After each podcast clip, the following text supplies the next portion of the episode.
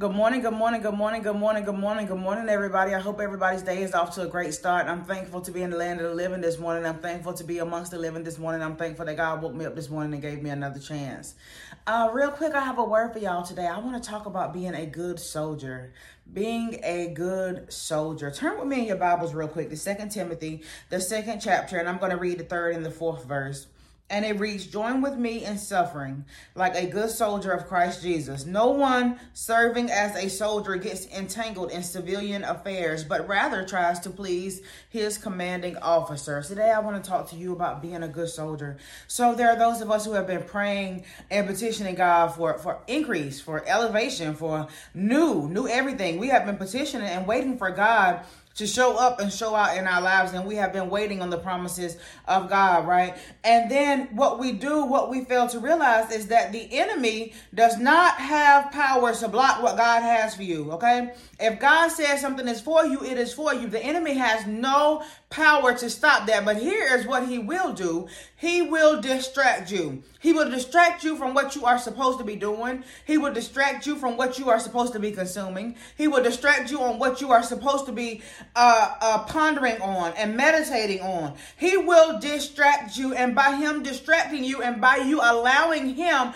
to distract you, what you are doing is you are sabotaging yourself. It's not that God don't want to get the blessings to you. It's not that the blessings are not there for you. It is not that God wrote a check that He can't cash. It's not that God promised you something that He does not plan on delivering. The problem is you are self sabotaging because you lack discipline and you are allowing the enemy to distract you from what you are supposed to be doing. Let's go back to the scripture again.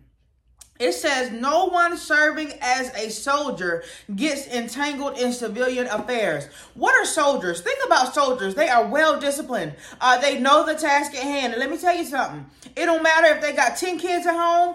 It don't matter if they got a wife at home. It don't matter if they got a husband at home. It don't matter if they have a mama at home or a daddy at home. When the orders come down for them to do something, they stay ready so they don't have to get ready. And when the time comes, they go. They don't get distracted by their family crying because because it's time for them to leave. They don't get distracted by all the things that they have at home. They don't get distracted by everything that's going on in the world. They are well disciplined and trained and they are focused on the task at hand. And that is what God is calling for us to do in this season. As we are looking to Him to deliver promises, we also have to do what's necessary on our end. And we have to stay well disciplined, we have to stay trained, and we have to stay focused on the task at hand. Let's go back to that scripture again. No one serving as a soldier gets entangled in civilian affairs, but rather tries to please his commanding officer. Let's talk about some of the distractions. Uh, here's what the enemy will do. It's, it's crazy because we don't look at it like that. We don't look at it this way, but it's distraction. Okay, the Bible tells us to be sober, right? And so that means we need to be aware of our surroundings and we need to know what's going on in this world. But what happens is when we turn on CNN, and Fox News and MSNBC and BET News and every other media outlet, when we turn these things on, it goes from five minutes of watching news to now you've been consumed all day long. You haven't spent any time with God. You haven't been able to do anything that God told you to do. You haven't even been able to hear from Him because you're more concerned with the civilian affairs. You are more concerned and consumed, not just interested in making yourself aware, but you have become consumed in the news. You have become consumed in social media. You went on social media to see how your uh, cousin was doing and to see how your friend was doing, right? And that started off with a very simple gesture and a very simple step, but guess what that turned into? That turned into four hours of you scrolling on social media, wondering and worrying about what's on everybody else's mind instead of worrying about yourself and wondering and worrying about the task at hand and staying focused and staying disciplined and staying ready to be used by God.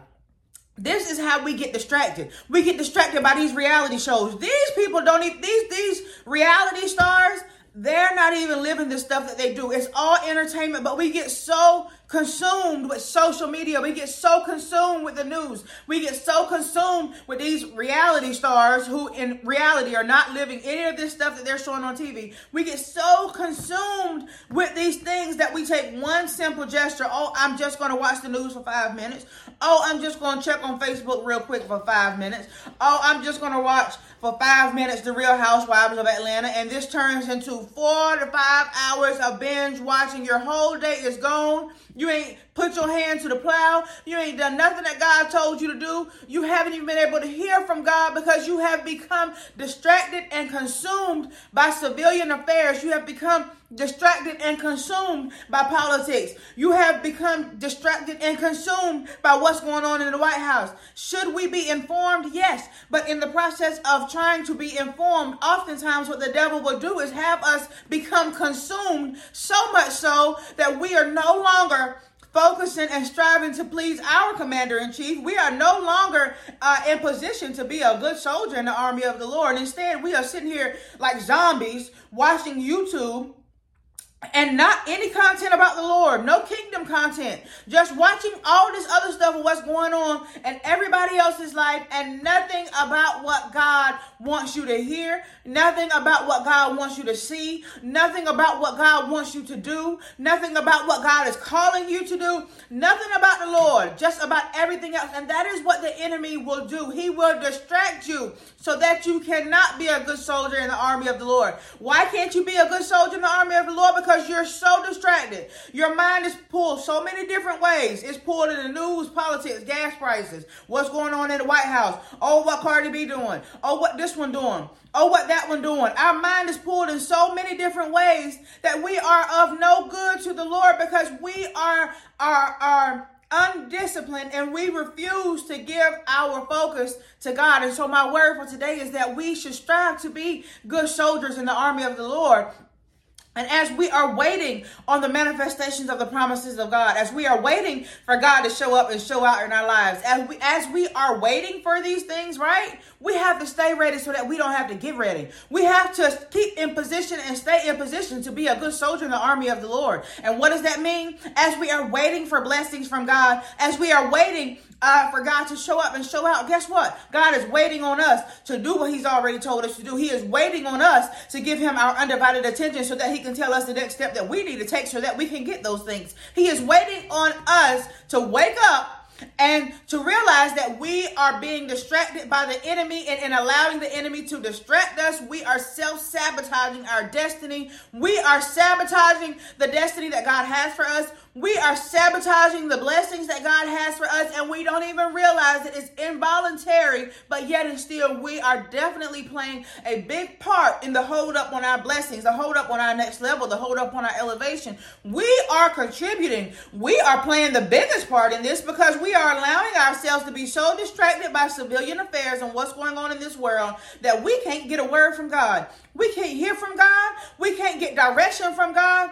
That is uh, not what God has for us. And so God is calling us is in this season as we keep looking to Him. He is looking to us and trying to get us to see where we are falling short so that we can get back in the right posture of being a good soldier in the army of the Lord. And when we do so, then we will reap the blessings of a good soldier in the army of the Lord. I love you. I am Grace Amber. I'm going to come right back on tomorrow with another word. Happy Monday.